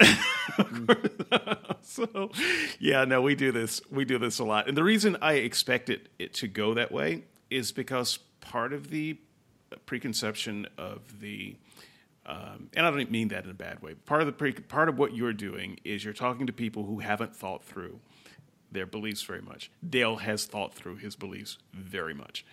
Um, and so it's going to be, you know, that, that's not to say that he's right about anything that he believes. He is not. that said, you will you will not find too many people who have thought through their beliefs more thoroughly. and and on that note, it doesn't it doesn't um, invalidate street epistemology or retard it in some way. It just makes it a little bit more time consuming to get through it.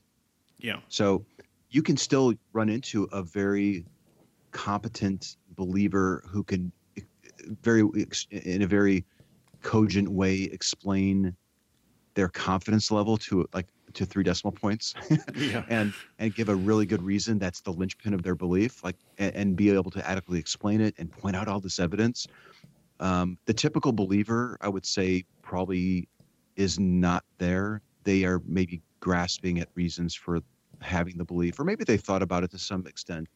But just because i'm running into an experienced believer for lack of a better word it doesn't mean that I need to use a different set of tools.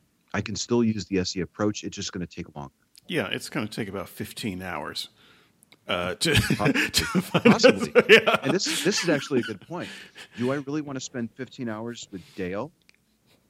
No, do you don't. 15 do I want to spend one hour with 15 people each? right. Now, here's the other thing. Maybe I actually do want to spend 15 hours with Dale because if he has this podcast and he reaches a large audience, and it could actually be quite valuable for people to observe his journey of investigation and possibly even lowering his confidence and maybe even abandoning this view. Yeah. So, um, this might be 15 hours I'd be willing to invest. Well, you know, we, we, It- we might it- just have to schedule 15 shows. Uh, so consider this consider this the I don't know first. I make that commitment. But Well, But hey, you know, maybe I kick the ball, you know, kick the ball a little bit further down the down the field for for Dale, and maybe a Hmm. friend of his wants to pick it up, and and maybe there's a listener that runs into him at a conference and asks him a few more questions, and maybe somebody can pick up the mantle and investigate the, the Shroud of Turin a little bit. yeah. Yeah. It's a springboard. Perfect. Okay. Um. So yeah, let, let's David. It it's uh it's your turn to to So, do the. so for the sake of time, I will just uh, jump in. I would like to um, make the claim that the world would be better off without religion. Mm. Okay, the world is better off without religion, and it's really nice to meet you. And I really appreciate you taking five minutes to chat with me about this one. Thank you. I don't know if I've ever had this topic before. Uh, what do you mean by religion exactly? Just so we're on the same page. Well, uh, I think it's what most people would ordinarily mean by it. So I don't know if I've got a formalized definition, but it's like obscenity. You know it when you see it. Um, well, the reason I ask, I, I'm sorry to interrupt you, Mhm. but the reason I ask this is because I've heard people say atheism is a religion, or I I am so into golf that my wife calls it my religion.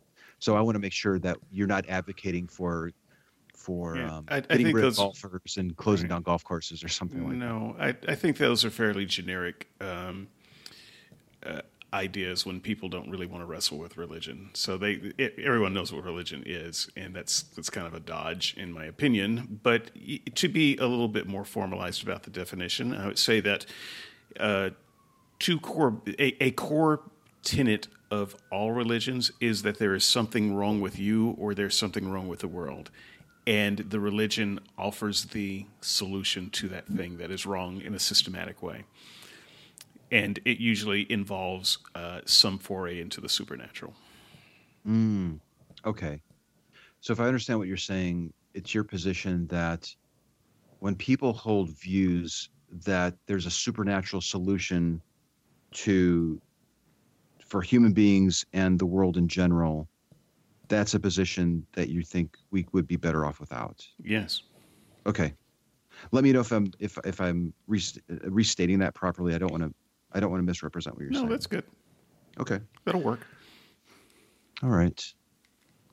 What would a what would a perfect world look like? I mean, how do you think people would navigate the world without a religion, without a supernatural view that asserts these things? okay so i uh, just want to push back mildly i didn't say anything about a perfect world uh, so i don't know what a perfect world would look like i Oh, said right. a said it better would be world better. It Yeah. would be better. hmm My apologies. Yeah. So Yeah, so- uh, so how that- would that's a be that's a very long discussion of what what utopia would be. Okay. But it would be it would be improved in some way if there wasn't religion. So what Yes. what would that improvement look like? I mean, can you name three things that I that can name at least one. Um, so I think that uh, we would be further along in our knowledge cycles than we are now. So, what is a knowledge cycle? Uh, it's it's it's a unit of uh, of informational evolution uh, that I have invented to to talk about knowledge. So, uh, informational evolution might be the the what we have learned about biology since pasteurization. Um, you know, we've we've had a, a complete knowledge cycle that it's taken us far. Than you know, we've learned about the germ theory uh, of disease instead of the sin theory of disease. That's a knowledge cycle. Oh, I see. Um, it's your position that we might be further advanced uh, scientifically, and and and are better. We would we'd have, we'd have a better understanding of the world and, and be further ahead, maybe technologically and scientifically, if religion hadn't been around. Yes, I think that religion has uh, been a retarding effect on human knowledge. Mm-hmm. Mm-hmm. Are you of the position that like we might actually have bases on Mars and and figuring out light travel at this point or something like that? Maybe I don't know. if we hadn't. Yeah, I don't. I'm I'm not scientist enough to say how far uh, along we would come, but I think that we would, if, for instance, we hadn't been wasting time uh, bowing down to gods when people got sick, and or throwing people into volcanoes to to please gods, we could have come up with uh, medicine faster. Oh, I see. Okay. And how are you concluding that that would be the case? Can you take me through how you actually determined that if religion hadn't been involved, we would be ahead? Yeah, because we wouldn't have been doing religion. Now, I suppose you could say we would have been doing, we might have been doing something else just as unbeneficial, mm. and and that's, I suppose that's possible. But we wouldn't have been doing religion, so we would have had a better chance. So There would have been one fewer things on the table, one fewer non-beneficial uh, pastimes that we would have been doing, and we would have come closer to to discovering uh, soap and pasteurization and things like that faster. Right. I understand the claim that if if religion wasn't around, we'd be we'd be further along the path of of advancement if it hadn't been around. Right, but what you asked me. You asked me how I know that, and so I'm. I'm, Yes. I'm just trying to break it down. If you think in terms of well, there are a hundred things, a hundred distractions between us and better medicine, and religion is one of those distractions. Take out religion, and now you've only got 99 things uh, between you and the cure. So that's still better. Do, do you think it's possible that there could actually be some advantages to having a religion that may have actually contributed to advancements? And if the, if religion hadn't been around, that maybe we wouldn't be so far along, or maybe just be where we're at now. No. Uh, so this is a this is a fairly common Christian claim that religion has done so much good for the world that wouldn't have otherwise been done. And I don't believe that Christians can support that claim that if they hadn't done it, no one would have done it. Consider the claim that Jesus makes a new religion, uh, I mean, a new uh, command I give you love one another. As, as if this is a new command. Now, we, we would have never decided in the world that loving one another may be better than punching each other in the face. But thank God that Jesus came along and gave us this new command. Now we can love one another. Well, I think that's absurd. And I think that's the type of things that Christians claim with all kinds of good things. And I don't want to say that Christians have never done any good things because they have. But the fact of the matter is, the course of human evolution uh, brought us many good things. And so you can say we're, we're much better off social, socially than we were a thousand years ago. Well, you, Christianity doesn't get the credit for that. Christianity is a part of the social evolution that we have done. We have we have altered our religion. Christianity has altered over a thousand years to make it better and to make it, you know, socially better. Otherwise, we still have slavery, uh, supported by Christianity. Well, Christianity didn't fix that. Christianity was fixed along with uh, everyone else when we decided enough was enough with slavery. So, uh, yeah, can we say that there were some Christians who did some things and led the march to to certain uh, areas of social evolution? Absolutely. But we were on that we were on our way anyway. so I don't know that you can prove that we would never have achieved what we've achieved without Christianity. The evidence seems to, to be pointing in the other direction. We would have achieved it faster. I want to just step outside of the role play just for a second, then I'll jump back in. But I just want to point out that uh, my interlocutor just said a lot of stuff there, and there's a lot of shiny little things to chase. But my interest really is in the claim of the the um, that we would be better off without religion, and so I'm gonna I'm gonna kind of refocus the conversation and with this next question. Um, so I, I kind of want to get back to this idea that we'd be further along in our knowledge cycle and I'm willing to entertain the possibility that that could be the case if religion wasn't around. But I'm wondering do you think that humans could find themselves in a knowledge cycle that's moving too fast? That it, it could be too fast for us to actually manage and and result in some negative consequences? Yes. Okay. So, first of all, I don't think that there's some ideal place where we're supposed to be. Evolutionarily speaking, we are fresh out of the trees.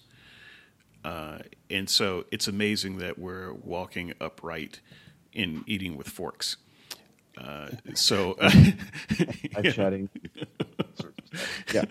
so um, you know, we could say that uh, what we should be doing is, you know, we should we should be way down the road by now. We ought to be able to move things with our minds, uh, and maybe that is something that will happen to us a thousand years from now. I don't know, but I don't think there's a should involved in evolution saying that we should be there now.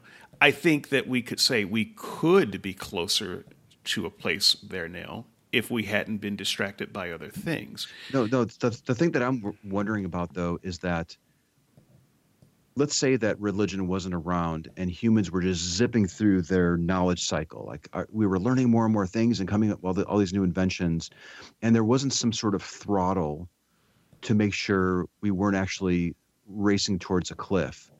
Is it conceivable that religion could be a valuable throttle for us so that it, it's actually retarding or slowing down the pace just a tad so that there really is a value to religion, even though it may not be true and it's actually impeding the knowledge cycle. M- maybe, maybe uh, slowing down the pace of things a little bit could actually be advantageous in the long run. What do you think about that? I think it's possible. I'm I'm not uh, dogmatic. um, as as dogmatic as to say that there isn't some benefit to having bad ideas. Mm. But but I would I would still say that overall religion is a bad idea. I think that um, I think that slavery is a bad idea. But I, I, could probably come up with some benefits to society in a grand God view evolutionary way. Why it was good to do it. I I don't I don't tend to engage in that sort of sophistry. I don't I don't think it's useful. Uh, but yeah, you you could theoretically say that you know beating your kids and abusing your wife uh, will lead to some greater good. Uh, but I think that's an abstraction. Uh, I don't think that we should fear the future because we might be learning too many things too fast. And I think in the grand scheme of things, we have seen evidence of the harm that not learning can do. And we don't have as many examples of the evidence of harm that learning things can do. Mm. So I'm I'm willing to err on the side of having society learn and grow rather than retarding their function because we think that keeping them in a childlike state is better. Wonderful. Well, thank you very much for your time. I really appreciate exploring that with you. Great. Great. Uh, hey, can I have all three gears? Because I don't like having incomplete sets. yeah, for people that don't know what that means, I have a little like mesh, uh, a, a gear shaped wheel. It's segmented into three sections, and uh, they're little stress ball type of things. If you watch some of my recent videos, you'll notice it. And uh, yes, one will be in the mail to each of you. Which color would you like? I'd like all three. if Kelsey, if I look at a thing that I know it, it, comes in three parts, I only have one of them, I would think it's broken. Ah, it's busted. it's busted. Well, I'll tell you what. When we're done here, give me a shipping address, and I'll make sure I get something out to you, both of you. Excellent. awesome. All right. Well, well, yeah. I think that that does it for our show. I I enjoyed the the conversation. Hopefully, you, you had a good uh, time on your end there, Anthony. We will definitely invite you back sometime in the fall. I want to say because uh, summer's probably filling up, and I I don't know exactly the direction things are going to go for this show. There there might be a little bit of a hiatus coming up, but if uh, assuming that we're still going strong in the fall, I'd love to have you back. Uh, then either in the fall or the winter.